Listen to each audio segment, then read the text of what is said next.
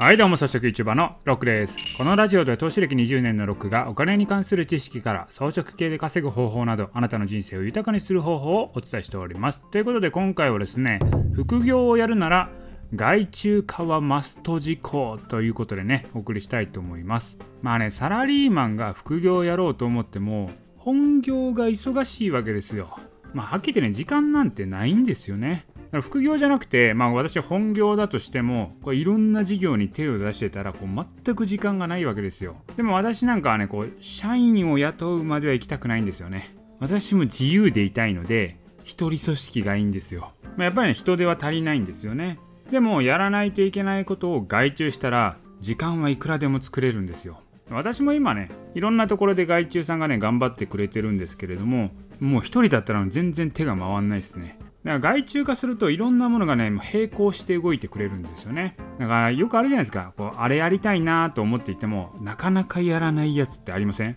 例えば Kindle の本書きたいなとか例えばこんな YouTube チャンネル作りたいなとか頭ではね考えてるんだけどなかなかねやらないと。でもねそういうやりたいなレベルのやつっていうのはねなかなか優先順位的に時間が配分されないんですよ。だからそういうねいつまでたっても自分でやらないようなやつはさっさと外注化しちゃった方がいいんですよね。だから外注って言ってもね、結構何でもできるんですよ。いろんなことできますよ。まあ、例えば、まあ、動画編集とかね、記事作成みたいなもんは普通にありますし、私とかは YouTube の分析をよくやるんですけども、そういう分析ツールっていうものを開発してもらったりとか、あとですね、市場調査をするんですけど、そこも代行でやってもらったり。でね、もうね、Kindle 本もね、書きたいな書きたいなと思ってたんですけど、もう自分では手が回らんということで執筆もお願いしてますね。あと LINE のメニュー作成とか、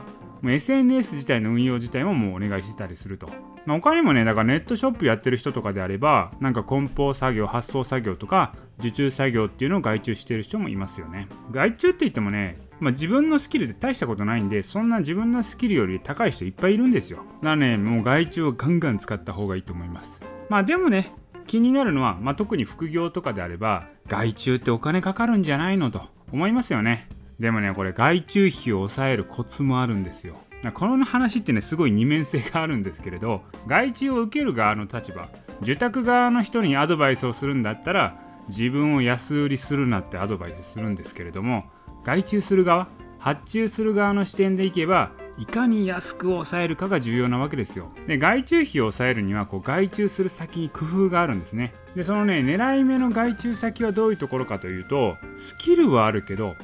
実績が欲しい人能力はあるんですよ。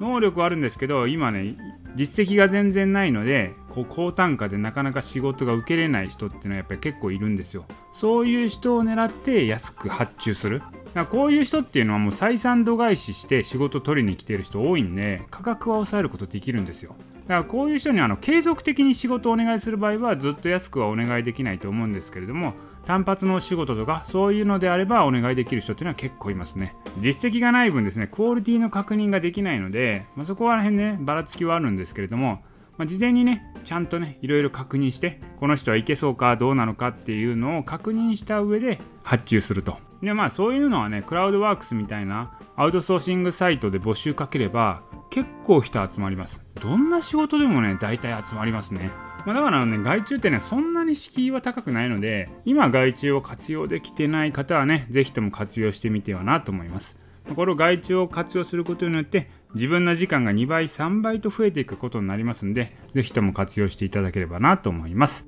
はいということで今回は副業をやるなら外注化マスト事項。低資金で外注化をするには実績が欲しい人を狙えということでした。はいということで今回の音声は以上です。